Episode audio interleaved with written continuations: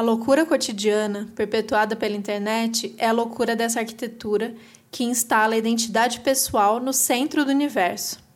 É como se estivéssemos em um posto de observação olhando para o mundo inteiro com um binóculo que faz tudo se parecer com o nosso próprio reflexo. Gia Tolentino. Vocês estão ouvindo Outras Mamas com Thaís Goldcorn e Bárbara Miranda, e esse é o episódio 82, Influência sem Perfeição.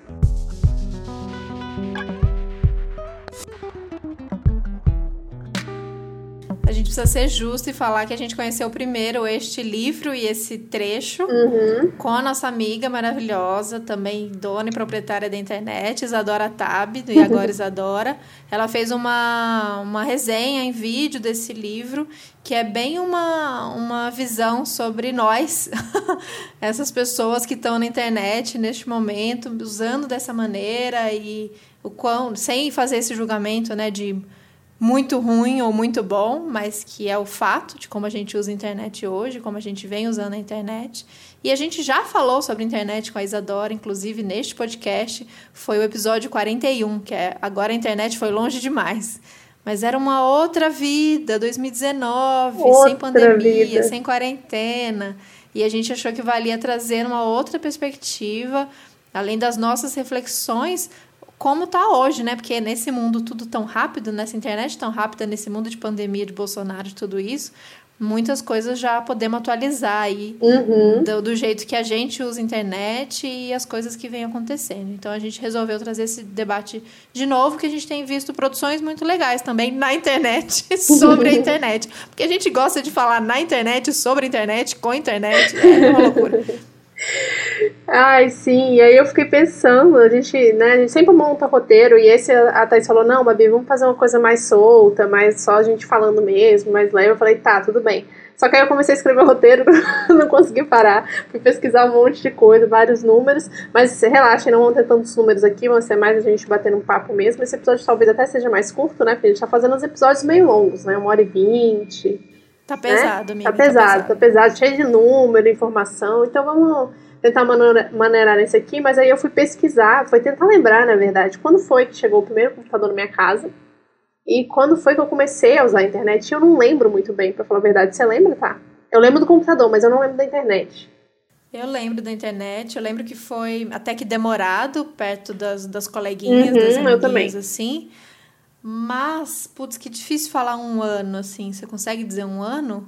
Cara, eu, eu lembro, sim, eu acho que 2002, acho que 2001, 2002 ali, depois, depois das suas gêmeas, alguma coisa ali, mais ou menos nessa época. É, eu acho. Eu ia chutar 99 2000, mas talvez não tenha sido. Mas eu lembro que foi nessa fase que, para mim, eu estava. para vocês que são jovens, agora vocês vão chocar, mas eu estava no colegial. Era, sei lá. Foi bem nessa época mesmo, acho que primeiro colegial. Nem fala mais assim, né? Não. Já denunciei a idade falando colegial. como é que vocês falam mesmo? Ano? Primeiro. Como é que é? Eu primeiro ano do ensino médio, pô. Primeiro ano do ensino médio. Pra mim era colegial, era o primeiro colegial que aí eu lembro que teve esse choque porque eu estudei escola pública até a oitava. E aí, para passar para o ensino médio, eu fui para uma particular. E aí que foi o maior choque ainda, né? Porque lá já tinha computador e tinha essa, sabe, essa, essa coisa de laboratório, ter aulinha de, de uhum. laboratório, que para mim já foi um choque.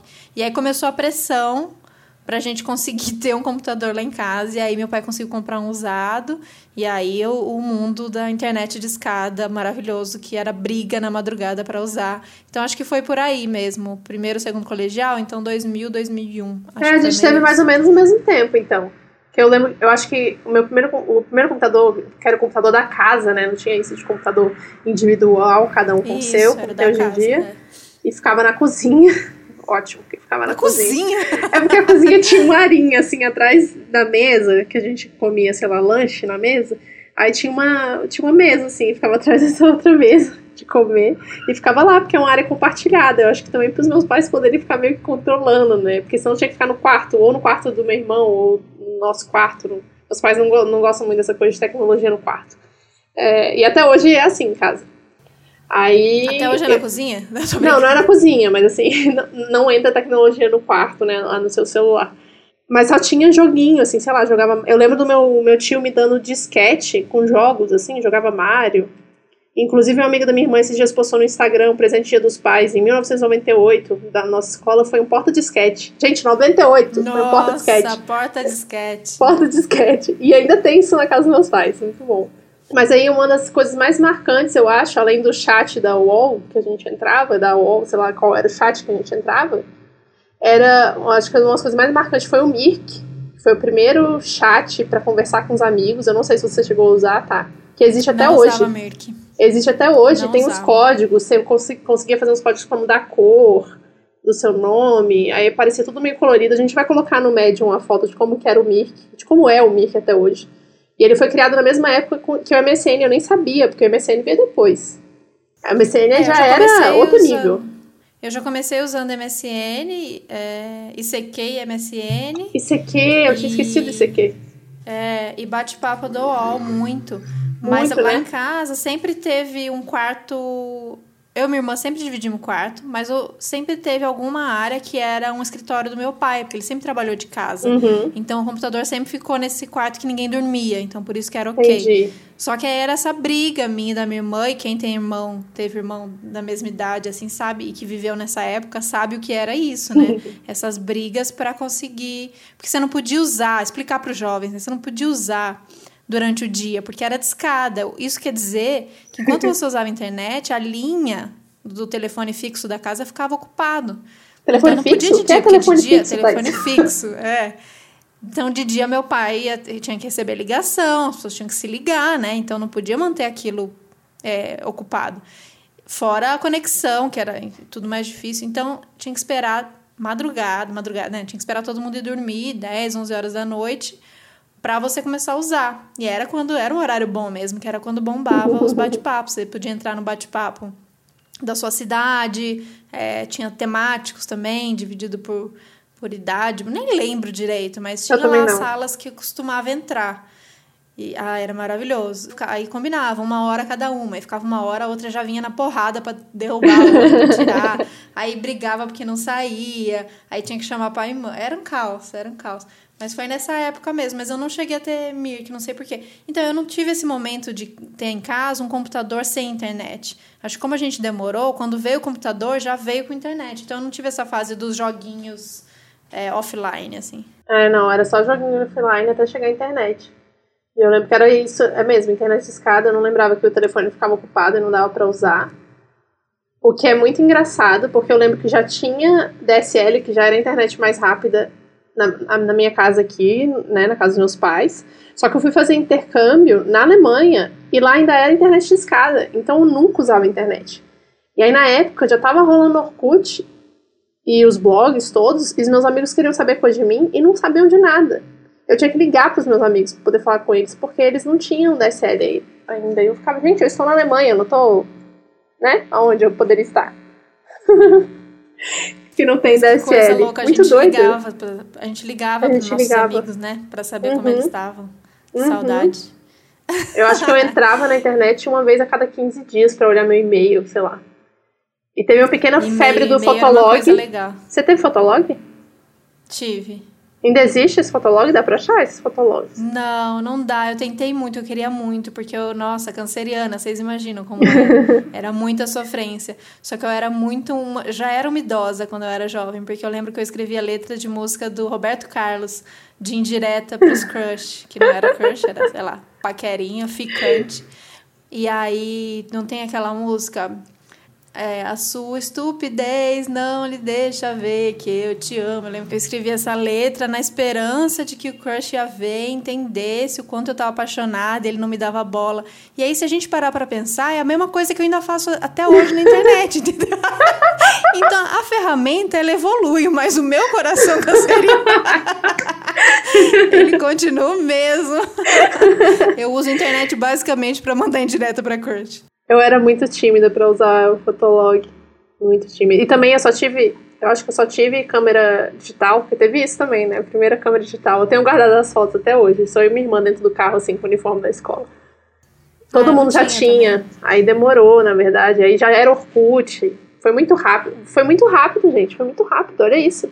Então, eu tava pensando, ok, foi rápido, mas hoje em dia, obviamente, veio vindo nessa velocidade mais louca, porque a gente durou um tempo que eu tava pensando. Então, se eu comecei a usar essa coisa de bate-papo, internet no colegial, até a coisa ter uma mudança grande, porque quando eu entrei na faculdade, aí já é 2004, uhum. é, ainda era mais ou menos o mesmo esquema, sabe? Eu lembro que eu entregava trabalho de faculdade no disquete ainda, e eu, aí começou a ficar vergonhoso, que é isso, a tecnologia ela avança, e se você não é daquelas pessoas, um, que tem dinheiro, ou dois, que é que também é muito ligada nas coisas, você vai ficando para trás e você nem percebe.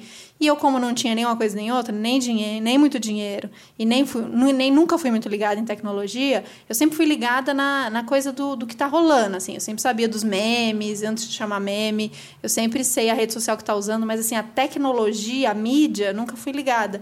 Então, eu levava trabalho de faculdade no no disquete e o pessoal já estava migrando para levar o trabalho no CD. Olha que avanço.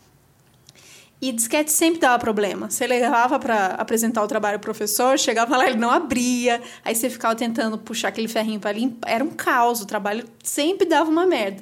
E aí eu lembro que eu fui super criticada, que todo mundo já tinha entendido que não dava mais para levar em disquete, já levava em CD, alguma coisa assim. E eu cheguei atrasada na faculdade com um trabalho no disquete, aí eu levei um, um super expor geral, assim, nossa, Thaís, disquete, ninguém mais usa disquete. então era rápido, mas era lento. Acho que hoje em dia, assim, é. as coisas acontecem mais rápido ainda e a gente fica sabendo dessas mudanças mais rápido, talvez, né? Eu, eu sentia Sim. que eu sempre era a última a ser avisada, que já tinha trocado a tecnologia. Eu peguei a transição do, do CD pro pendrive na faculdade. Tem os super avançados que já tinham disquete. Eu lembro uma menina que ela usava um não é um colar, como chama isso? Um uma corrente? crachá? É, uma corrente com pendrive. Ela era muito tecnológica, ela era muito avançada para todos. Eu nem sonhava. E eu não tinha computador na República também. Então, eu fazia todos os trabalhos na, na biblioteca, em, na, na, faculdade, isso atrasava bastante. Imagina que eu fiz uma faculdade de comunicação, de rádio e TV. Então, a gente tinha que editar é, trabalho, editar filme, editar vídeo. E eu não tinha computador. Daí, uma das. Uma, minha amiga Mari, que é minha amiga até hoje, em algum ano nosso lá, mas já para o final, conseguiu um computador usado e levou para a nossa república, que foi o sucesso. E a gente conseguia ter uma impressora, imprimir os trabalhos lá, adiantou bastante. Mas era outra vida, né? Era outra relação. Sim, outra relação. Mas mesmo as redes sociais foi muito rápido, né? Assim, tipo, você parar pra pensar. Eu fui dar uma pesquisada, o Mickey MSN é de 95 e a gente começou a usar em 2000 e 2001, 2002, sei lá. Aí depois veio o Fotolog 2002, Orkut e Facebook 2004. Nem sabia que tinha nascido na mesma, na mesma época, assim, o Orkut é, e o Facebook. Não usava. Ó, Orkut confirma 2004, porque eu lembro exatamente é. que 2004 é o ano que eu entrei na faculdade. Eu lembro que a gente criou é, para entrar na faculdade uhum. mesmo e começou a achar os bichos e tal. Agora, Facebook demorou um pouquinho mais pra gente usar. Pois é, é engraçado porque o Facebook, eu entrei no Facebook em 2000 e, em 2005. Eu entrei cedo no Facebook, mas demorou para engatar o Facebook, eu acho, aqui no Brasil, pelo menos. Inclusive, parece é, que tem uma pessoa que reconstruiu o Orkut aqui. Você tava vendo isso no Twitter essa semana? Não, não vi. Tava no Training Topics. Twitter. Como assim, reconstruiu? Ele resolveu refazer a plataforma para ver se as pessoas ah, vão usar. Uhum tinha umas coisas que só quem viveu sabe, é. né, no, no Orkut, umas coisas muito específicas, assim, de que não eram da ferramenta, mas que o brasileiro dava um jeitinho de usar. Por exemplo, tinha a tradição de você é, mandar um depoimento para a pessoa, porque depoimento era uma coisa, uma homenagem que você fazia para a pessoa. Ah, essa pessoa é incrível, blá, blá, blá, e ficava lá no mural da pessoa, dizendo quanto vocês, vocês se amavam e tal. Só e que você tinha que aceitar. Uma, uma isso, tinha que aceitar. Daí tinha um macete de você escrever bem no começo, assim, com letras é, maiúsculas e vários asteriscos, que é não aceita. Que esse era para contar algum babado ou para alguma coisa que não era para ficar público, era só para aquela pessoa saber. Aí você avisava antes que esse não era de aceitar. Isso era uma das coisas. Outras coisas é o que, que a gente, o que, que a gente fez com as comunidades, né? Uhum. Porque as comunidades eram assim, uma coisa que até hoje, mas isso aí formou caráter de muita gente. sim. Era incrível, sim. era incrível. Até hoje as pessoas tweetam sobre isso, né? Quais as comunidades elas sim. faziam parte. Aí veio Twitter em 2006, nem lembrava disso. Instagram, Instagram a gente lembra quando lançou, 2010, que era basicamente que era para postar foto de agora, era do momento, não era para ficar postando foto de TBT e foto de outros dias, era Bonita, só você tinha. Não. É. Mal tinha filtro. De, de, tinha negócio de ainda postar hashtag no filter, que era pra mostrar que você tinha tirado uma foto bonita sem filtro. no começo. Verdade. Snapchat. Eram uns filtros horrorosos. Que eu, eu achava uma rede muito legal, cheguei a usar um pouco, mas aí o Instagram roubou, trazendo os stories. E agora, o rei da diversão de todo mundo, em todas as outras redes, que é o TikTok. Tá aí causando polêmica, que o Trump disse que ia proibir nos Estados Unidos porque vem da China, sei lá por quê. Disse que tá Caramba, tá roubando, tá roubando os dados dos americanos como se Só Facebook. Eles, né? Só eles. Mas você sabe, eu fiquei lendo essa matéria, vou colocar no nosso Medium pro pessoal ler. Não sabia várias coisas sobre essa coisa do poder do TikTok mesmo. Hoje são mais de 800 milhões de usuários ativos, então ela já se consagrou aí como a terceira rede social com, com o maior número de usuários, perdendo apenas para Instagram e Facebook. Então o Titio Mark também não está feliz. Com Tanto essa que criou informação. o Reels, né? Pra ver se pega o TikTok. Sim, exatamente. É isso que ele faz, né? Então, é, basicamente, ele tenta comprar. Se ele não consegue comprar, ele derruba criando uma ferramenta igual. E, no geral, a gente gosta de usar tudo no, na mesma, né? uhum. né? Então, acho que foi isso que aconteceu com o Snapchat. O Snapchat começou com sucessão, tava super bombando. Só que aí você pensava, acho que principalmente para os criadores, né? Quem ficou grande, quem ficou um Snapchat Snapchatter. Tinha isso, esse nome. tipo a Tainá Roger, um pessoal que fazia um conteúdo só pro Snapchat. Quando aconteceu isso do, de, de inaugurar Stories no Instagram, você pensava, pô, vou ficar produzindo um conteúdo aqui, um conteúdo lá, mais fácil só produzir aqui. E nisso as pessoas foram abandonando e teve a a Kylie Jenner, né, que postou dizendo, ah, vocês também, lembra disso? Uhum. Que isso impactou nas ações. Ah, vocês também não estão usando mais o Snapchat? Pronto. Acabou. enterraram e sepultaram o uhum. Snapchat. E, e, é meio maluco a forma como isso acontece, né? E como a gente realmente essa, essa influência, né? Essa dita influência de dizer o quanto você é legal ou não, ainda tá na onda ou não usar uma uma, uma rede social é ditada por essas pessoas influentes e pelos jovens, né? Porque o, o, o TikTok ainda é uma rede muito de jovem e aí, de repente, começa a vir todo mundo. Aí vai nós lá, os tiozão, querer usar TikTok, daqui a pouco tá todo mundo usando TikTok, e aí o jovem vai o quê? Inventar uma outra rede para ele usar, que eles precisam. O importante é eles terem redes que não tenham os pais deles, eles não querem encher o saco. Então eles Sim. vão arrumar uma outra, assim que os tiozão chegar, eles vão sair, gente. Ai, mas é muito, é muito curioso, porque para mim os melhores TikToks são os dos tiozões. E do, dos Também bichos, acho. obviamente, né? Bichos de criança são os melhores TikToks. Mas não estou no TikTok, eu fico só assistindo os melhores momentos que o pessoal publica no Twitter. É porque eu tenho preguiça Também. de baixar e ocupa muito espaço no celular. Não temos espaço no celular, agora que temos cachorro e tiramos foto diariamente do cachorro.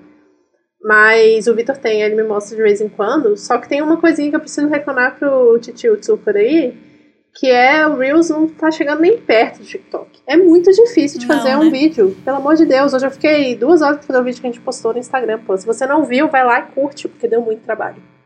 Então, mas não tem uma questão etária aí, não, amiga? Não, não, porque, por exemplo, o TikTok, quando você filma, você filma os pedacinhos, né? Você consegue Sim. já. Você filma e aí você pode escrever já direto. Né? E aí, pra juntar eu nunca tudo... Fiz um, eu vou ter que assumir, ah, tá. eu nunca fiz um TikTok, não sei. Mas você fez o Reels. Fiz. Então, o Reels não deixa, por exemplo, você colocar várias. Não deixa colocar imagem, não deixa colocar é, o. Às vezes o texto na hora que você quer, tipo aquele texto que vai mudando, assim, você tem que ficar. Você filma, coloca o texto, salva. Filma, coloca o texto, salva. O TikTok você consegue fazer tudo em sequência, sabe? Sem ficar. Entendi. Parando. E eles ainda estão em, em processo aí. Eu acho que eles vão conseguir melhorar, né? É, o meu liberou mesmo semana passada. Até semana passada eu não tinha. Tá teste, tá em testes mesmo, né? Então uhum. vamos, vamos esperar e ver o que, que tem rolado. Mas é, é muito louco como essa coisa, a gente falou que essa mudança começou lenta e agora ela é muito rápida, mesmo dentro da mesma rede social tem ferramentas novas sempre, uhum. e esses testes, né, que parece que. Parece não, né? Que né, quem desenvolve, né, o Zuckerberg, vamos dizer assim, os testes que eles fazem com quem produz, que a gente trabalha para ele, na verdade, vamos falar a verdade, somos todos grandes empregados do Titio Zuck. Ele vai fazendo esses testes para ver o quanto a gente vem junto, uhum. né? O que, uhum. que, a gente vai usar, o que, que não vai usar. E isso vai só da, melhorando ou piorando a questão ali do seu, é, do seu engajamento e como o algoritmo vai mostrar as coisas para você. Então é um grande jogo, um grande teste. E a gente vai embarcando e as coisas vão vindo mais. E você tem que estar tá sempre participando dessas coisas todas, né? Porque a gente já percebeu, e quem trabalha com internet sabe, que um bom engajamento depende do quanto você consegue ser múltiplo ali e usar toda a variedade da que aquela é, rede social te oferece. Sim, então não é só tipo, ah, a gente faz um Reels pra, porque é divertido, porque vai ficar legal agora, é porque o algoritmo meio que pede pra gente usar, senão a gente vai ser colocado lá para trás e aí menos pessoas vão saber sobre outras mamas na internet. E a gente não quer isso, a gente Sim. quer que mais pessoas saibam outras mamas. É. Isso, essa é a ideia. E aí a gente resolveu, um tanto do que a gente resolveu fazer esse episódio, é uma conversa que a gente tem bastante entre outras colegas, amigas maravilhosas, que são todas produtoras de conteúdo aí, veganas, é, anticapitalistas, tudo nossas amigas que vocês conhecem, a gente conversa muito sobre isso, né, uhum. né, sobre internet. Eu acho que tem um papo chato disso, entendo que, imagino para quem não produz, é um papo chato de, ai, que saco isso, do pô, comenta, compartilha, salva, ai, tá chato esse engajamento, me, me ajuda com o algoritmo. É um papo chato e eu já ouvi uma, umas críticas de tipo, ai, para de ficar pedindo, se o seu conteúdo é bom, é, basta e ele vai chegar nas pessoas e não tem que ficar implorando, mendigando. Eu concordo que tem gente que pesa a mão e tudo que faz é uma, uma forçação de barra para jogar o jogo do, do algoritmo, isso fica chato, porque se a gente está na internet, a gente tem um objetivo, às vezes o objetivo da pessoa é fazer dinheiro e só, tudo bem. Às vezes é é, ficar famosa, às vezes é ganhar recebidos, às vezes é divulgar uma causa e fazer uma propaganda de uma, de uma construção que a gente acredita que é o nosso caso aqui. É mentira se a gente falar que a gente não quer chegar em mais pessoas, a gente quer chegar em mais pessoas. E é realmente importante que, que a gente jogue o jogo, se a gente decidiu estar na internet fazer esse trabalho, que a gente jogue o jogo para que mais pessoas recebam o nosso conteúdo. Mas a gente entende que tem esse limite aí da, da forçação, de não ficar pesado, de não se perder no nosso propósito de, da divulgação que a gente quer fazer, é, para ficar pedindo para vocês é, interagirem com a gente quando o conteúdo te interessa a vocês, a gente sabe que vocês vão responder. Mas ele precisa chegar até vocês, né? Isso é a primeira coisa. É, e se a gente, se a gente não está funcionando dentro do que o algoritmo espera, ele simplesmente não vai chegar. Então, por isso que, por exemplo, a gente, não sei se vocês repararam, mas agora a gente posta quatro vezes por semana, né? No Instagram. Caraca, Antes era sim. duas, uma, e agora são quatro vezes. E isso realmente dobrou o nosso alcance, mas assim, é um esforço. A gente senta toda semana, conversa sobre o que, que vai ser postado, pensa nos stories, pensa se é possível fazer um Reels, é, pensa no tipo de. chama call to action, que é tipo, o que, que vocês vão responder pra gente. Tudo isso é muito pensado e tudo isso faz parte de um trabalho de criação de conteúdo. Criação de conteúdo não é só criar um texto, tirar uma foto e postar, que isso também já é trabalho pra caramba, mas tem muito mais por trás do que além do que o que vocês veem ali na tela. E eu acho importante a gente falar sobre isso, né? Eu acho que as pessoas, Sim. os criadores falam um pouco sobre isso no final das contas. Quem fala muito sobre isso é a Bru, virando vegano, nossa amiga, como a gente já falou, e ela tem tá, tá fazendo, né, no podcast dela, Uma Vida Mais Simples. Ela já tem dois episódios sobre uso de internet, tanto como produtora de conteúdo como usuária, né? E tá bem legal. Eu recomendo muito que vocês ouçam, que o conteúdo tá realmente muito, muito bom. A Bru tá estudando bastante sobre isso, falando cada vez mais sobre isso. Inclusive, eu converso pessoalmente com ela sobre isso e eu pedi para ela fazer um episódio especial, porque eu tava precisando ouvir mais sobre como desacelerar na internet, como me preocupar menos com isso, né? É, então acho que a gente pode falar aqui, falar que a gente vai dizer, falar sobre do, dois casos, né, e duas situações aí que impactam diretamente tanto no nosso trabalho quanto no nosso uso como é, consumidora, né? Então tem é, o impacto disso na saúde mental ou na, no trabalho, no, no tanto que a gente se dedica dos criadores de conteúdo, então das pessoas que vocês acompanham, que tem podcast, que tem um Instagram, que tem YouTube, que tem Twitter e tem TikTok, não conheço, mas tem alguém da, de, de nós, assim, vegano, ecossocialista? Ah, é a Sabrina, TikTok? a Ju Sabrina tem. faz? Ju Gomes faz. também. Legal. E o Vitor também. Mas... Não, mas não tem ninguém assim, TikToker, vamos não, dizer assim, que não, estourou lá. Não. Precisamos, tá vendo? Cadê os jovens que precisam estourar lá? E, então tem esse trabalho, tem isso que a gente quer falar aqui sobre como isso funciona, né? Muitas vezes, quais são as estratégias que a gente tem usado, que tem dado certo, que não tem dado certo. Mas tem uma coisa muito importante que a gente quer falar e como isso impacta também a nossa vida, que é a gente usando a internet, né? A uhum. gente como eh, consumidora, como usuária. E neste momento especial de quarentena, quanto a gente aumentou o nosso uso de internet, né? Como a gente está mais, a gente já estava lá naquele episódio que a Isa, a gente falou quanto a gente está condicionado e viciado e usando às vezes assim, a gente sente que a gente está sugado, é, aumentou muito nessa quarentena por aí N motivos que a gente pode falar aqui de umas coisas que a Babi pesquisou. Sim, é, pelo que eu vi, de acordo com a Anatel, né, a pesquisa que eles fizeram foi que aumentou entre 40% e 50%. E aí eu acho que são vários motivos, né? Pode ser por conta de home office, ou porque tá todo mundo o tempo inteiro querendo saber as notícias. Pelo menos eu passei por isso, né? Principalmente no começo da, da pandemia, de, de ficar olhando, querendo saber o que, que o Atila estava falando o tempo inteiro, e as pesquisas que estavam saindo. Então, foi se somando tudo isso, e mundialmente parece que essa taxa é 88% de aumento, mas no Brasil foi 40, entre 40% e 50%, até porque a gente tem uma, um número de pessoas com acesso à internet ainda reduzido comparado com outros países proporcionalmente, né? Mas esse, esse aumento de 40%, 50% é muito alto. Pelo eu, eu posei pra mim, por mim, assim. Eu, eu tirei aquele timer de ficar vendo quanto tempo eu tô no celular, porque senão eu ia entrar em depressão comigo mesma de ficar vendo que eu estava tempo demais no celular, principalmente no, no primeiro mês, eu acho, de quarentena. Agora já deu uma acalmada. Como que foi pra você, tá?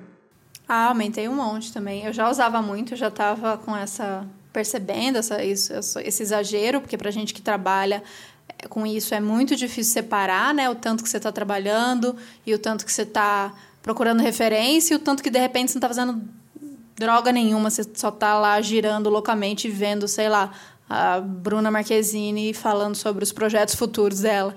Aí eu tento, tentei, naquela época daquele episódio eu falei isso, né? Eu também estava usando aquela coisa de controlar o tempo e tal. Na quarentena, tudo que é controle sobre a minha rotina, eu desencanei, o que não é bom. É, mas, enfim, foi como eu dei conta aqui, não, não, parei de cuidar da questão de alimentação, não, não cuidar, assim, né, mas de noiar, vamos dizer prestar assim, com atenção. alimentação, prestar atenção, e a internet foi a mesma coisa. Então, uma coisa muito ruim que eu voltei a fazer, que eu tinha conseguido tirar, é olhar o celular ser a primeira coisa que eu faço quando acordo e olhar o celular é a última coisa que eu faço antes de dormir. Eu voltei também. com esse hábito de ficar com o celular na cama. E isso é ruim demais, porque geralmente não é alguma coisa muito produtiva, é só esse, esse rodar aí meio... Mas eu acho que esse aumento também foi nessa questão da, do, do home office, e, mas tem uma coisa da, de, desse é, essa sobrecarga que a gente tá, né? As notícias muito ruins e tal, então você acaba tendo compensando isso com um comportamento meio repetitivo de só se aliviar olhando, sei lá, qual foi a da vez que a família Pôncio fez. Cada um tem a sua, né? Eu vou nessa linha dos famosos. Vai ter gente que vai ver é, videozinho desses repetitivos, vai ter gente que gosta de ver é, cirurgia ou cravo sendo tirado. Sei lá, cada um tem a sua pira, memes de gatinho, que acho que nesse caso ótimo, porque só faz bem ver gatinho. Mas alguma coisa que você vê é, meio que excesso e meio que é, sem parar, assim, sem fim, fica rodando, rodando, rodando. O meu é famoso, já, já aviso já. É um comportamento que quando ele acaba, esse ciclo de você ficar lá e você sentou e você nem viu que passou, sei lá, meia hora, 40 minutos, é uma sensação é, ruim, né? Vem um, um, amargo de tipo, caraca, não acredito. Porque não é uma coisa que uhum. você planeje, planejou, que você foi ver. É geralmente assim, depois do banho, acabei encostando de toalha mesmo na cama, peguei a, o celular e isso aconteceu. Ou antes de dormir, peguei o celular para botar o despertador e acabei ficando lá duas horas olhando. Então vem essa, esse amargo do tipo, ah, eu não acredito que eu fiz isso, sabe? Que droga. E você nem percebe que você foi sugado para dentro daquela, daquele aparelho. Nossa, é muito doido pra mim, porque eu, como passo o dia inteiro na frente do computador trabalhando, né, eu até que levanto bastante, saio, vou, fazer almoço, fazer outras coisas. Mas eu tô sempre com todas as abas abertas o tempo todo, né? Instagram, WhatsApp, aí de vez em quando abro o Facebook, que a gente não usa mais, mas eu abro por conta de outras mamas. Twitter sempre aberto para ver as notícias. Então eu pego pouco o celular. Mas essa quarentena, o momento que eu não estava no computador, eu tô no celular. E aí eu, eu fiquei muito mal, esse sentimento de culpa, de caraca, não é possível, não é possível, porque quando você usa esses aplicativos de é, medir o tempo que você tá, vai lá dar três horas, sei lá, no celular? Quatro horas? Mas não foram quatro horas seguidas, foram quatro horas que interromperam o seu dia inteiro. Assim, não teve um momento em que você teve um respiro, né? E aí você soma isso com ouvir podcast, ouvir música, não sei o quê. E aí a coisa da gente trabalhar com redes sociais é mais louco ainda, porque toda hora, sei lá, eu vou pesquisar alguma coisa para esse episódio, que eu entrava no, no Instagram da Content, por exemplo, para ver, ou da Bru, ou da Isadora. Quando eu vejo, eu passei meia hora vendo stories. Uhum. Sim. Meia hora vendo stories. Eu falo, ah, fulano tem um stories novo, deixa eu ver. Meia hora vendo stories e per me perdi no, na minha tarefa, sabe? Então eu acho que ainda tem esse adicional dessa complicação da gente trabalhar com isso de não ter como filtrar muito bem até onde a gente vai, o que, que a gente vai fazer realmente com, com essa ferramenta, né, com, esse, com os aplicativos, assim. E a gente perguntou para vocês nesse último post que a gente fez do vídeo do Reels, e muita gente respondeu, ah, eu deletei o aplicativo do celular. Eu falo, nossa, que maravilhoso, né? Mas ainda assim dá para abrir querido. no browser. Eu queria, eu queria, mas não tem muito como, assim. Direto tem que conferir algumas coisas, tem que postar tô na rua. Até gostaria de deletar, né? Talvez um dia sem internet, como a Bru faz, sei lá, tirar o sábado, domingo, também é uma boa. Eu acho, acho que vale escolher um dia, até para até pra testar. E quando a gente fica muito viciado, não sei se vocês já tentaram fazer isso. Às vezes, quando eu, eu tô tão. O grau tá tão alto aqui que você vai ver um filme, por exemplo. Aí o celular fica do ladinho. O filme ficou mais lentinho, eu já quero pegar o celular. E aí, se eu fico brigando comigo para não pegar, é uma sensação de tipo, preciso, preciso, preciso conferir. E é aquela atualizada à toa, né? Porque aquela recompensa que vem com a notificação de uma uma curtida, um seguidor a mais, uma mensagem, essa recompensa que causa na gente uma sensação tão boa, você fica viciado nisso, né? Então você quer buscar e que muitas vezes, nem todas as vezes vão ter coisas. Agora, para quem tem perfil público, sempre vai ter alguma nova mensagem, alguma notificação. E aí você fica naquela, naquela para sempre. Então, para mim é um bom exercício e algumas vezes eu consigo pegar o domingo para para não pegar, para não olhar rede social nenhuma é difícil pra caramba. O corpo fica falando, vai, o diabinho, né? Vai lá, só uma olhadinha. Ou então é isso que você falou, ah, não, eu vou. Eu preciso pegar o celular só para conferir um negócio. Eu vou ver, sei lá, meu aplicativo de menstruação para ver quando eu menstruei. Quando eu vejo, eu tô no Instagram. Então acho que talvez deletar o aplicativo em algum, mesmo que eu delete e volte com ele, pode ser uma, uma alternativa. Sim, sim, por, por períodos, né, curtos de tempo. Com certeza. É, tinha uma coisa que eu ia falar que esqueci. O que era? Não, as mensagens já, já, já foi, era isso, assim. Ah, sim. Eu ia falar da, da dopamina, na verdade. Ah, você falou dessa coisa dos likes, né? Que foi até uma discussão bem interessante que surgiu quando o Instagram tirou o número de likes que as pessoas recebiam, para não ficar uma comparação de, nossa, fulano recebeu mil likes, eu recebi só cinco no meu post, que, que coisa, né? E aí o Instagram tirou isso, mas ainda dá pra ver quando você acessa no computador, no browser, né? Você não acessa mais no aplicativo. Só se você for criador igual a gente, que você consegue, a gente consegue saber quantos likes tiveram cada post. Mas a discussão que teve foi exatamente porque esse, essa recompensa automática que a gente recebe no momento que a gente posta, então eu posto uma foto que não é nem para falar da minha aparência, mas sempre vou receber mensagens, nossa, você tá muito linda, seu cabelo é muito foda, sei lá, qualquer coisa assim do tipo, você é maravilhosa. E é óbvio que a gente se sente bem, né? Não tem como não se sentir bem você recebendo esses elogios até de pessoas que você não conhece. Você fala, nossa, a pessoa nem me conhece, ela já me acha maravilhosa, deve ser, deve ser realmente muito maravilhosa. E isso solta dopamina no nosso corpo e a gente se sente automaticamente feliz. E essas ferramentas, elas são feitas para que a gente fique o máximo de tempo possível, né? Então, é você se sentir bem o tempo inteiro e você ficar entretido o tempo inteiro, né? E essa coisa da velocidade, tipo, os stories são muito curtos exatamente porque a gente consegue ficar infinitamente se eles forem curtos. Se for um vídeo de 20 minutos, já não é a mesma coisa no celular, né? Então é muito, é muito doido, é muito doido como eles conseguem. Eles têm equipes inteiras que pensam em como deixar a gente mais tempo nos aplicativos e eles conseguem. Por mais que a gente saiba disso, eu, tipo, eu sei disso e eu, eu me sinto refém. Às vezes eu fico, nossa, isso é uma prisão muito louca que eu não consigo sair, sabe? Ah, eu sou mesmo. Mas é isso, a gente não tá aqui de novo, né? Falando que, que droga, morte aos mídias sociais e tal, a gente adora, por isso a gente está nela. E a gente acha, não só adora, como é, acredita nesse potencial de comunicação. E a gente sabe que essa é a realidade. É assim que a gente se comunica hoje, é assim que a gente chega é, nas pessoas. Então, seja para influência ruim, seja para uma influência boa, e aí sem tentar colocar ali os pesos de, de né, bom e mal, mas a gente sabe que tem é, tipos e tipos de influência e, e para que que a gente está influenciando, né? A gente reflete muito sobre isso, a gente conversa muito sobre isso. E aí, o meu, o meu estar na internet tem mudado muito, porque eu tenho refletido muito sobre isso. Eu comecei esse meu trabalho de me mostrar na internet já com uma causa, né? Porque antes eu tinha o meu perfil lá, só dos meus amigos e tal. Então, quando eu criei a Chata Vegana, já foi com uma causa, mesmo que bem superficial, porque era para mostrar as comidinhas veganas e tal, mas tinha esse objetivo. Não quis mostrar porque eu queria mostrar, porque eu queria receber comida de graça ou eu queria ficar famosa. Muito longe disso. Eu queria que as pessoas virassem veganas. Esse era o meu objetivo muito claro.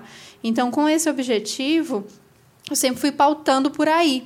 Só que é óbvio que existe uma coisa muito forte que chama ego, que chama vaidade, né? E que chama a, os, os benefícios e as coisas que você ganha, mesmo se você está fazendo uma coisa por uma causa maior do que você. E aí, nesse momento, eu tive várias fases, mas uma coisa que eu sempre orgulhei, me orgulhei de falar é: eu sou muito coerente, porque a minha coerência, porque eu sou responsável, porque eu sou coerente, porque eu sou coerente. E agora eu já estou questionando a minha coerência, por quê? porque não existe uma pessoa neste, nesta sociedade que a gente vive 100% coerente, porque não dá para ser, porque a gente não tem elementos, porque a gente não tem. É, na, na, prática mesmo da nossa vida não tem condições. Estar na internet defendendo o que a gente defende já é incoerente, se for parar para pensar, né? uhum. né? Não a gente incoerente, mas isso tudo é uma grande incoerência, porque talvez dentro do que a gente acredita, a gente nem queria dar dinheiro pro mais dinheiro pro, pro Zuckerberg, por exemplo. Né? E, e, e a forma como isso tudo é conduzido.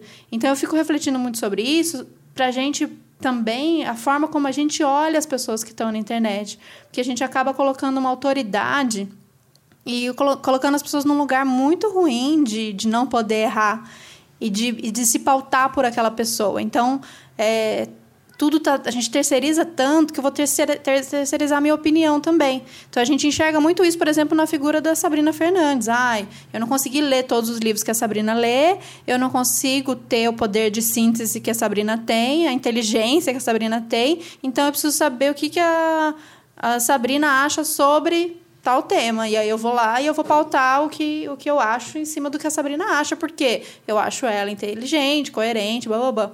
Só que isso é muito, muito, muito, muito perigoso. E a gente, eu comecei a sentir essa pressão, mesmo que muito menor, em cima de mim. E aí eu comecei a falar: não, eu preciso dizer para as pessoas que não. E não é nem que eu não quero para mim, assim, além para mais de não querer para mim, a gente não pode querer isso é, para o projeto que a gente acredita, de autonomia, de independência, é, além de, de, ser um peso enorme para a pessoa que está carregando isso, é muito, muito ruim, porque depois vem uma cobrança de tipo, ó, oh, fui lá defender aquilo lá que você falou para defender, e agora você está aí com uma coisa que eu não. que não faz sentido, ou tal outra pessoa contestou isso. E acho que muito daí vem os famosos cancelamentos que a gente tem falado tanto, né? A gente depositar tanto uma coisa numa pessoa e de repente ela não agiu de acordo com aquilo que você estava esperando dela ou que aquilo que você construiu em cima dela. E aí pronto, decepção, cancelamento. Mesmo dizendo, a gente vai dizer aqui mais uma vez que cancelamento, crítica não é cancelamento, a gente banalizou o termo cancelamento, tem coisas que são críticas e que têm que ser feitas mesmo, mas estou dizendo essa coisa de você diretamente com alguém que você acompanha, sabe? Ah, não gosto mais, não quero mais, vou deixar de seguir, estou decepcionada, alguma coisa nesse sentido, sabe? Da gente entender que as pessoas, elas vão ter ali suas incoerências e vão errar e não vão agir de acordo com a sua expectativa. E é meio que a gente lidar com isso também.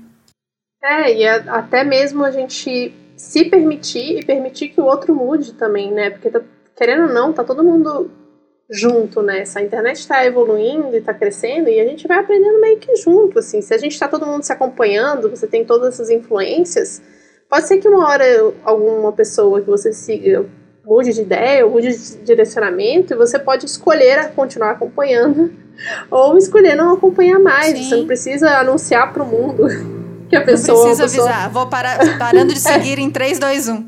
É, exatamente, não tem essa necessidade, né? Tipo assim, não é porque você só é mais uma pessoa, não. Todo mundo, acho que todo mundo tem sua importância, né, dentro do sistema que a gente vive, mas é porque simplesmente são isso, são pessoas, a gente muda de ideia, a gente está o tempo inteiro aprendendo coisas novas e ninguém é obrigado a seguir ninguém, essa é a verdade, né?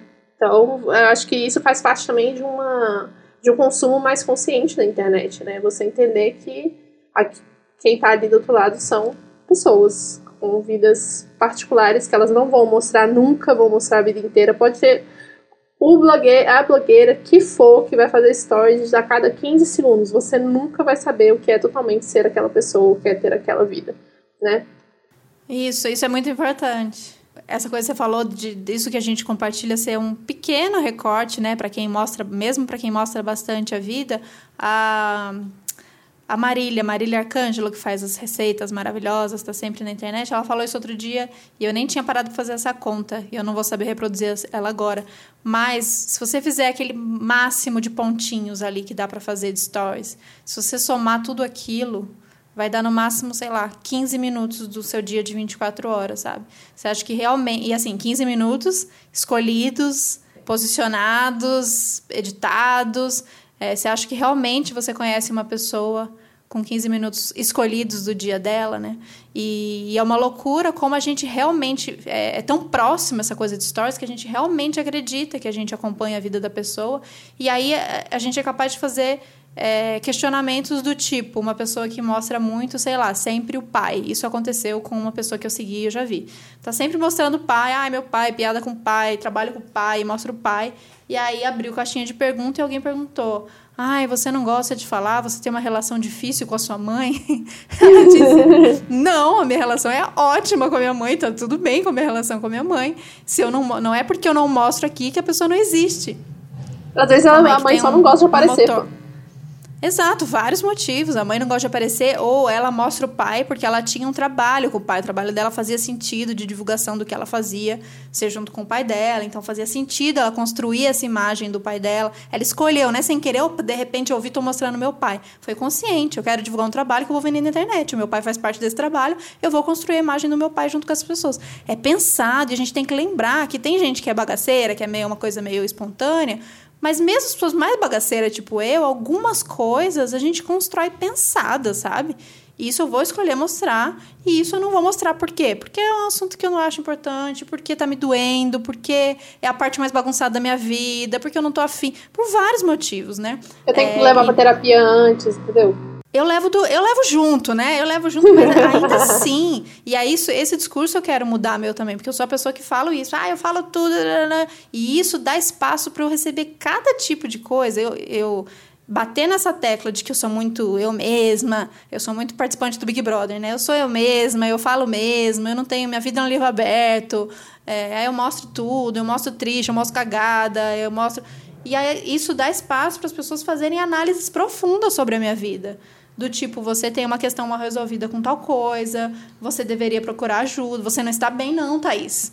Jura, meu amor? Alguém está bem nessa quarentena? Você tipo de mensagem. E aí, essa, esse, teve esse caso da menina que falou que a, tem, tinha problema com a mãe. A Isadora, esses dias, recebeu uma mensagem perguntando por que, que ela não mostrava a cozinha dela, da casa eu dela. Eu vi isso, eu achei tão engraçado. É muito louco, porque a Isa mostra, quem não acompanha a Isa, inclusive o perfil da Isa ficou mais conhecido primeiro mostrando a casa dela, falando mais de decoração, de planta tal.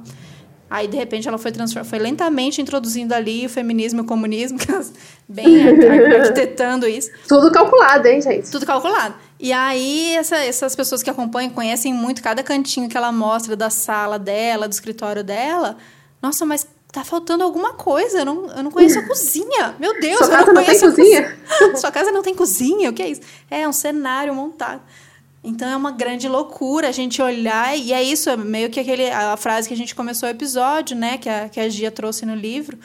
Aliás, recomendadíssimo esse livro, que tudo a gente olha com, do nosso, da nossa própria lente, né? Como se a gente estivesse se observando. Então a gente coloca. Primeiro que a gente se aproxima daquela pessoa e acha que aquela pessoa é parça nossa. Isso é muito gostoso muitas vezes, né? Criar essa, essa relação de intimidade. Mas é bom a gente sempre lembrar que aquela pessoa não é tudo que ela mostra. Você não conhece aquela pessoa, você está vendo uma persona. Por mais que a Sim. pessoa seja espontânea, seja espontânea, seja aberta, você está vendo uma persona ali um fragmento da vida daquela pessoa. É, estudando sobre isso, na verdade, a gente. Estudando teoricamente sobre isso, na verdade, eu tive que estudar isso por conta de um trabalho essa semana a nossa identidade, ela, a nossa identidade pessoal, ela é moldada de acordo com o grupo social que você está. Então não tem como você na internet ser igual que você é totalmente na vida real, ou com seus amigos, ou com sua família. Em cada um desses grupos sociais que você faz parte, você não é que você vai ser uma pessoa completamente diferente, mas você vai se apresentar de uma forma diferente, querendo ou não, porque tem vários aspectos dentro de cada um desses grupos sociais que vão influenciar externamente a sua identidade pessoal. E faz muito sentido isso, né? Tipo, é, muita gente pede também para eu e o Vitor mostrarmos a casa. A gente não mostra e é uma escolha muito consciente. Vocês veem o cenário do Vitor e vocês veem o meu sofá porque é onde a Ana passa a maior parte do tempo. E é muito escolhido isso. A gente faz questão de que as pessoas não saibam, não é porque a gente quer é um segredo enorme, não, é porque é, a gente escolheu, a gente conversou sobre isso falou, não, é isso a gente não quer mostrar porque é a nossa vida e tá tudo bem, sabe? A gente vai mostrar outras coisas, vai mostrar comida todo dia. E, ah, sobre comida é muito engraçado, porque as pessoas que fazem conteúdo sobre comida vegana no Instagram sempre reclamam muito também das pessoas levarem ela como essas refer referências, né? E falar, cara, eu não consigo fazer nada se eu não tiver a sua ajuda. Tipo isso, ah, eu, eu não sei como comer maçã. Como que eu faço para comer uma maçã? Esse tipo de pergunta, sabe? Uma maçã foi muito simples, mas pensa aí numa coisa que você normalmente não come. Cara, dá uma pesquisada, procura pro, pede pro Google, sabe? Em vez de perguntar pro influencer que vai ter mais 400 mensagens para responder de como prepara uma, um, um ingrediente culinário, né? Eu acho, acho que a gente tem que trabalhar e tem que falar sobre essa responsabilidade das duas pontas, né? Porque a gente vem de uma cultura de uns influenciadores, de uns mega influenciadores muito irresponsáveis, né? Que fazem muita publicidade de qualquer coisa e aí sem julgamento de nosso agora como é, veganas e anticapitalistas, ah, é uma marca escrota. Não, de coisas que são ruins mesmo, tipo blogueira que é, vende pirulito que tira apetite, é, a outra blogueira que fala para cheirar o pão, para não comer, esse tipo de coisa que realmente não tem nem é, que pensar no critério de bom ou mal. É, é uma coisa prejudicial mesmo, né? É, então, tirando, a gente vem dessa cultura muito, então a gente acaba usando esse mesmo, essa mesma crítica para todo mundo. Mas acho que a gente tem que olhar cada situação e não colocar o mesmo molde. Existe gente muito é, responsável com o seu conteúdo, mas ainda assim não quer dizer que você tem que, por, por aquela pessoa ser responsável e criteriosa, não quer dizer que você vai consumir aquilo sem os seus, seus próprios critérios e sem os seus próprios ajustes. Então, eu estava vendo um, um, um, post que, é, que eu não concordo 100% com esse post, mas tem uma coisa interessante, que é um, um perfil que surgiu, acho que agora aqui na, na pandemia, que é um cara, é, Hugo Chaves, mas ele falou, o post dele era como a sua biscoitagem influencia a pandemia do coronavírus. É, já não gostei do título, porque acho que biscoitar é necessário, é preciso, a gente tem que continuar biscoitando, mas o ponto que ele trouxe é como agora, com essa flexibilização que a gente começou a entrar em alguns lugares, a, os influencers, ou sei lá, nem influencer, qualquer pessoa é influencer, né? Qualquer pessoa que tem um perfil no Instagram começou a já postar. Ah, eu com meu amigo, ah, eu saí para comer, eu saí para correr, eu sem máscara, eu no salão, eu no show. É, e como é, a gente tem esse poder das pessoas, a partir do exemplo do outro, falar: ah, então acho que já está tudo bem, acho que já dá para sair. A gente observa, a gente, se a gente, né, imagina uma situação de é, pegou fogo num lugar, tá lá um grupo, e aí você não sabe ainda se pode sair ou não. Você começa a entender que dá para você sair se você vê outras pessoas saindo, meio por aí. Então você começa a ver na internet, opa, tem uma galera já saindo, tem uma galera já indo pro date, tem uma galera já indo em restaurante. Acho que eu posso começar aí. E a gente tem que lembrar que as pessoas vão aplicar aquilo dentro da realidade delas. Então, se tem uma pessoa que, ah, eu tenho grana e, ai, gente, não aguentei com as crianças aqui nesse apartamento em São Paulo, estava muito pesado. Daí, sei lá, aluguei uma casa no sítio, na praia, que é para as crianças ficarem mais em contato com a natureza. E aí a gente veio, pegou o carro, e aí a gente foi porque não estava mais dando, dando para aguentar. E aí mostrou isso na internet. A pessoa vai olhar aquilo, só que ela vai aplicar aquilo para a realidade dela. Então, se na realidade dela não cabe ter um carro, alugar uma casa no sítio e levar as crianças, ela vai falar: bom, o que, que dá para fazer já? Dá para ir já no, na praça, já dá para ir no shopping, dá para ir no centro da cidade, que é o que as pessoas conseguem fazer no geral. Então, acho que tem aí os dois pontos, né? Eu acho que sim, tem a responsabilidade, principalmente nesse momento que a gente novo total pra gente, do que a gente vai mostrar, independente da sua escolha, se você vai flexibilizar ou não, se para você não deu mais e você teve que visitar seus pais. Agora já passei dessa fase do, do julgamento, independente do, do momento que você tá do seu isolamento que você acha que dá ou não para fazer, as concessões que você vai fazer, mas pensar se a gente precisa de fato mostrar essas coisas, né, agora, nesse, nesse momento tão delicado. Mas, por outro lado, também essa reflexão de você que está consumindo, que não é porque o seu influencer querido foi para a praia que já dá para ir para a praia também, né? Ter esse olhar crítico, mesmo se você adora uhum. aquela pessoa, você confia naquela pessoa. Porque é, é isso, né, que a gente estava falando antes. Por exemplo, é, as críticas que eu recebo quando eu divulgo que eu, que eu amo Caetano Veloso, que eu estava vendo a, a live do Caetano Veloso. E aí eu recebo mensagens muito decepcionadas comigo, do tipo, Thaís, você, feminista, como você exalta esse cara, tudo que ele fez, e meu Deus, blá, blá, blá. E eu falo, e eu fiquei, primeiro eu fiquei meio que numa situação, e aí a primeira é, reação nossa é, ai, nossa, é um ponto meu cagado, é um ponto que eu fiz merda. E eu aí preciso eu pensei, consertar. mas. Eu preciso consertar. Eu pensei, mas é isso, esse é meu ponto cagado, então. Se, esse é, se é pra ser cagado, esse é meu ponto cagado. É, tá errado, eu não passo pano no sentido de falar que o Caetano fez é certo. Não concordo com o que ele fez, tá errado hoje, tá errado ontem, tá errado 20 anos atrás. Mas eu quero ver a live do Caetano e eu amo esse homem, eu amo essas músicas dele. E aí, nesse ponto, é, quem me adora e me acha coerente, feminista, eu continuo sendo, mas eu errei e eu caguei e é isso, sabe? Acho que meio nesse sentido também, da gente admirar as pessoas e aprender com elas, mas vai ter um ponto falar assim, não, Thaís, aí eu não concordo com você, aí eu acho que você tá errada mesmo e... E tudo bem não discordar, acho, né? Não acho que é isso, é meio que por aí. E, e pensa assim, se você tem uma gama de amigos que também você tem várias coisas que você discorda, por que, que as pessoas que você vê na internet você também não pode se continuar seguindo e vendo e ainda assim discordar de algumas coisas, né? Tá tudo bem também. Sim. É, até é, chegar gente, no é... ponto que, eu, que é, você que é não, não gosta, aquele conteúdo faz mal, e aí tem o, o, o, deixar de seguir que, que funciona super bem. Sim.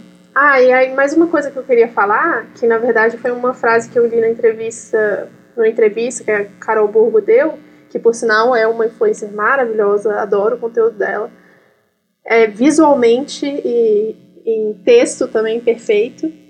É, que ela fala que a gente tem, principalmente ela como produtora de conteúdo, ela está oscilando muito como produtora e como consumidora, porque parece que qualquer coisa é meio que irrelevante, sabe? A gente está tendo tanta notícia, tanta notícia, tanta notícia, que toda vez que a gente vai postar, gente, a gente para e pensa: será que é bom a gente falar sobre isso agora? que nem a Ju falou, né, postou quando a gente gravou o episódio, tipo, nossa, coronavírus, 100 mil mortos, vocês estão falando aí do agronegócio. Mas, cara, ao mesmo tempo não dá pra gente parar de produzir o conteúdo que a gente tá produzindo, e tem tudo a ver, a gente mostrou que tá tudo linkado, mas assim, a gente não pode parar de produzir o conteúdo que a gente tá produzindo. A gente ainda vai falar dos 100 mil mortos, ainda vai falar do coronavírus, mas a gente não pode falar só sobre isso porque tem zilhões de outras coisas acontecendo. Por mais que para algumas pessoas isso não seja relevante, vai ser para relevante para outras pessoas, né? Da mesma forma como eu também escolho o conteúdo que eu vou consumir. Eu, por exemplo, não assisto mais, não vejo, não sigo mais o jornal porque não tô aguentando mais ver notícia. E é para mim é saúde mental. E aí eu sigo outras coisas. Eu fico sabendo das notícias de outras formas, né? Mas esse excesso de informação que a gente está tendo o tempo inteiro ele traz um que, é chamado como fadiga da compaixão, né? Você perde a noção do que é importante, você perde a noção do que é, faz sentido para você e a gente começa a ficar meio apático com todas as notícias. Por isso que a gente, é bom a gente ter esse filtro que você estava falando, né? Você escolher realmente o que, que você quer ver nesse momento que vai te fazer bem, que vai fazer sentido para você, não precisa só fazer bem, também é importante a gente estar tá atento e se sentir triste de vez em quando. Mas a gente precisa conseguir equilibrar isso, né? Essa quantidade de informação que a gente está tendo. Então, quando alguém pega e fala, nossa, eu não consegui maratonar o podcast de vocês até hoje, eu não estou conseguindo acompanhar, eu falo, tá tudo bem. Porque é muito podcast mesmo, gente. É toda semana, pô. uma hora, uma hora e vinte de conteúdo. Se você não tá conseguindo acompanhar, tá tudo bem, por mais que a gente queira que todo mundo escute o tempo inteiro, sabe? Principalmente agora que a gente tá nesse, nesse turbilhão de notícias o tempo inteiro, né? Cada cinco minutos sai uma notícia, uma desgraça nova. Não tem como mesmo não. E a gente não quer que todo mundo fique sobrecarregado de informação e completamente apático com tudo que acontece. A gente quer que as pessoas deem importância pro que a gente está falando. Então, só, te, só tire sua atenção para coisa que te importa naquele momento. É, eu, eu acho que realmente para essa coisa da, das notícias, não dá pra gente fazer essa do ah, eu só vou consumir então o que me faz bem. Infelizmente, uhum. neste mundo que a gente vive, não dá pra gente se manter é, neutro, não dá pra gente se isolar. É, e se você consegue fazer isso, você tá numa, numa situação aí confortável, porque vai ter gente que a notícia vai. Não é nem a notícia, as coisas vão acontecer do seu lado. Então, as pessoas que, que chegou a doença, alguém da família, alguém próximo, uhum. alguém internado, alguém morreu, então, querendo ou não, vai chegar. Os profissionais de saúde que estão tendo que lidar com isso a todo Sim. tempo. Então, óbvio que tem uma questão de se proteger e, e ver como você vai consumir isso, mas não dá pra gente se isolar total e tentar fechar na bolha, porque não quer dizer, porque você não vai é, ficar sabendo, não quer dizer que não está acontecendo. E é muito o que a gente fala sobre a questão da carne, né? A questão do consumo da carne, da pecuária, por quanto tempo a gente não quis saber, eu pelo menos, o que acontecia é, nos abatedouros, porque era pesado demais para mim. Até eu chegar na conclusão de, pô, se é pesado demais para mim, não quer dizer que não deixa de acontecer. Imagina para quem né, para os animais que estão lá passando isso. Então, se é pesado para eu ouvir, é pesado para eu consumir também. Então, acho que é isso. A notícia, saber o que está acontecendo é importante porque coloca a gente é, com raiva, coloca a gente ativo para tentar de alguma maneira é, construir uma, uma saída, construir uma alternativa, ajudar quem está mais precisando e construir essa solidariedade. Mas eu acho que a gente tem que sim criar um método aí para se proteger e não dá para dizer que não tem espaço para outros assuntos, não tem espaço para arte, não tem espaço para paquerar, não tem espaço para falar besteira, não tem espaço para conteúdo de, de meme. É, eu acho que quem critica, ai, pô, vai falar, falar de meme enquanto morreram tantas pessoas, é, é triste pra caramba, a gente não pode se alienar, mas é preciso que a gente tenha esses outros momentos de escape também, até para a gente conseguir é, sobreviver e construir alternativas para isso. É, e se você fica muito nas notícias, é isso que a Babi falou dessa, dessa apatia, é isso. De repente você vê muito jornal, eu estava muito almoçando, recebi uma bronca da, da Cris Maimone, da Nutri, na época, porque eu estava almoçando, vendo o jornal a comida entalava, né? E, e aí, primeiro você fica mal, daí você chora, depois você, a comida fica entalada. Mas chega um ponto da gente já tá, sei lá, nesses cinco meses de notícia, que as mil mortes por dia já não te chocam mais como chocou das primeiras vezes, sabe? E é outro ponto perigoso, é esse ponto de, de amortecimento e a gente seguir, porque é isso, a gente a se acostumar com os números, a gente não pode se acostumar com esses números. Então, é essa dosagem aí que não é fácil de ser feita, mas que a gente precisa estar sempre atento para a gente do quanto que a gente vai consumir e o quanto que a gente vai relaxar. É, e isso parte de vocês também que estão consumindo conteúdo de não ficarem cobrando sempre um, um, posicionamento ou alguma coisa específica de quem está produzindo, né? Porque é, como a própria Carol Burgo fala, nem sempre o silêncio ele é omissão. Às vezes é simplesmente a gente não sabe ainda sobre determinado assunto, a gente não sente é, apto para falar sobre ele, ou às vezes a gente está muito mal e não quer falar sobre isso, né? Ou às vezes tem outras coisas que são mais importantes na nossa vida. Então não é uma questão de tipo, nossa, tá se omitindo sempre, sabe? Às vezes é, mas nem sempre é, principalmente para quem está produzindo um conteúdo político. Sabrina fala muito sobre isso, né? É, Gabi também fala muito sobre isso, de tipo, cara, toda vez que, que a gente falou no episódio, toda vez que alguém, alguém da direita fizer uma merda, for me perguntar se eu acho que a pessoa tem, tem que ser presa, sabe, eu vou ter que falar, eu vou passar o dia inteiro só falando só sobre isso. E a gente não quer falar só sobre um assunto o tempo inteiro, né?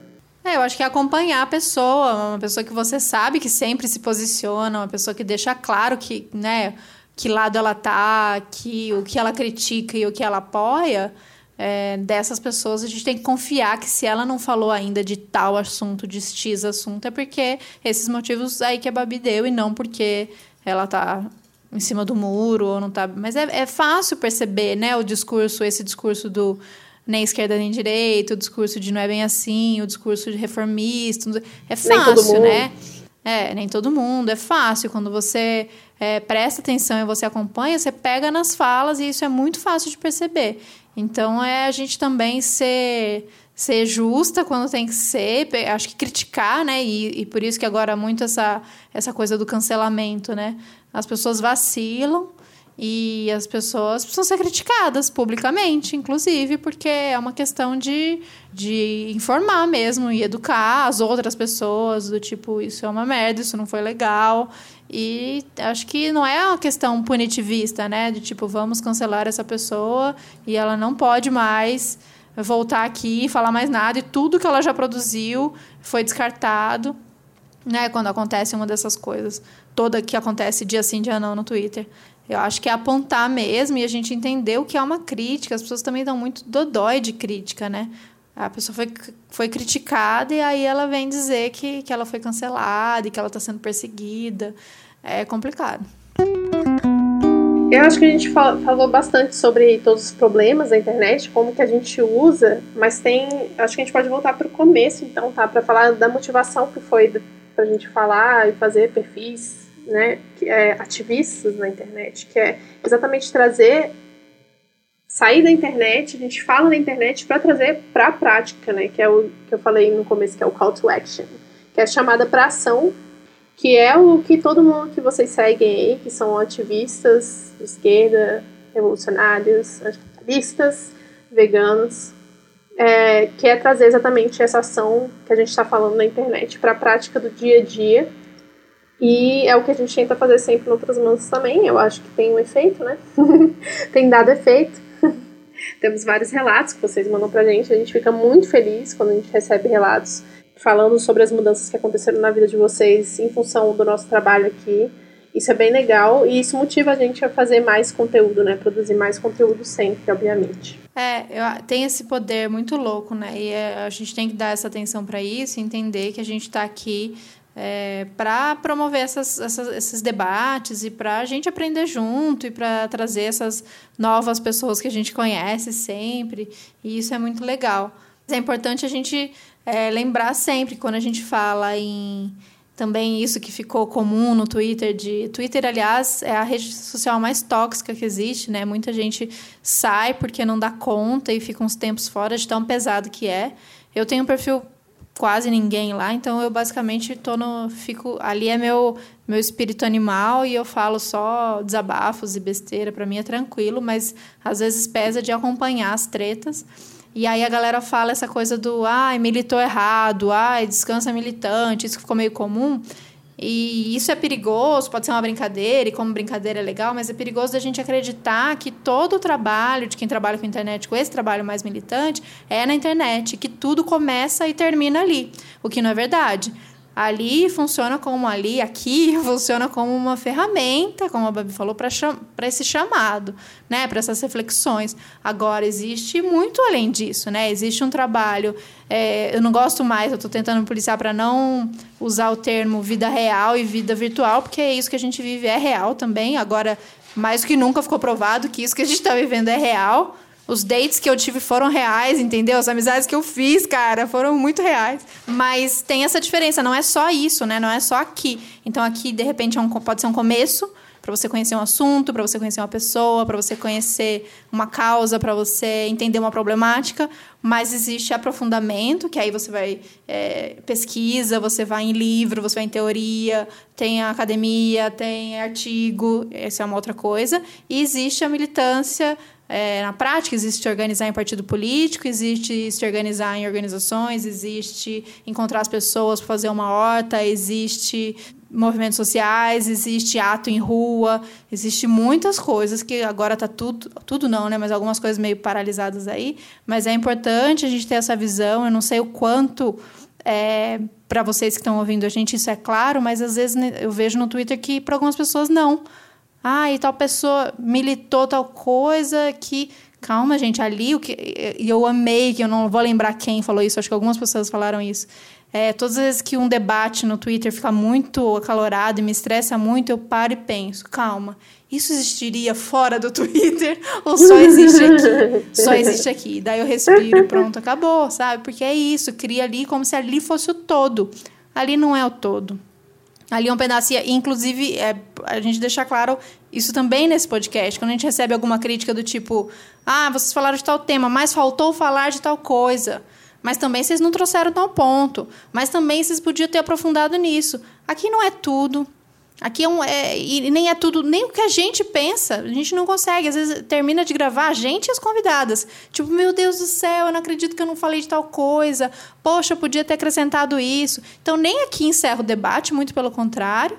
E nem na gente, né? O que a gente faz é por trás, todo o trabalho nosso de leitura, de estudo, de vivência, é o que a gente faz depois. O que a gente aprende ouvindo o retorno de vocês, o que a gente aprende com, com as convidadas e o que a gente leva para a nossa militância de fato. Sim, com certeza. E aí, na verdade, a gente está pensando há um tempo já e a gente está estruturando isso. Paramos, né, na verdade, de falar sobre isso entre nós. Mas a gente está pensando em fazer, talvez, aí um curso, quem sabe, sobre essa potência da internet mesmo, né? Porque a gente está vivenciando isso na prática e a gente está aprendendo diariamente com isso e a gente queria muito compartilhar com vocês. O que, que vocês acham? Responde aí pra gente. Se você ouviu esse episódio até agora, responde pra gente. Nem todo mundo ouve até o final, que eu sei, tudo bem também. Mas se você ouviu isso até agora, responde pra gente o que vocês acham da gente fazer um. Não, não só um curso, mas vários cursos com várias pessoas diferentes sobre esse, esse potencial de transformação da internet. É, a gente tem muita vontade de. É, a gente até desenhou algumas coisas de transformar isso que a gente vem aprendendo em um conteúdo para trazer mais gente para produzir conteúdo na internet. E esse conteúdo nosso, né? Esse conteúdo engajado, conteúdo é, que propõe uma, uma saídas e alternativas, que é bem diferente de um curso que vai falar ali da, da técnica ou do padrãozinho de, de como fazer. Então, vai misturar o como fazer, né? O, o, a forma, mas também o conteúdo. Então, acho que pode ser uma coisa muito legal para gente e para quem tem vontade de, de produzir na internet. Então, se alguém tem interesse, escreve aí pra gente que ajuda a gente a motivar a, a continuar esse projeto, né? Que a gente chegou a desenhar, a gente fez é, o início desse projeto todo, mas a gente não tocou porque a ideia era fazer de um jeito, a gente pensou que pode ser mais aprofundado, inclusive chamando pessoas de outras plataformas ou de outras áreas para ficar mais completão. A gente aprofunda em podcast e também em mídias no geral, mas tem várias pessoas legais que podem é, somar aí. E se você gostou desse conteúdo, considere apoiar nosso trabalho no apoia.se barra outros podcast. E quando vocês verem um post da gente nas redes sociais, eu vou pedir curte, compartilha e salva, que ajuda muito, de verdade, gente. Ajuda muito, muito, muito a gente a alcançar mais pessoas. É isso. Muito obrigada. Muito porque obrigada. Até, como a Babi diz, quem chegou até aqui.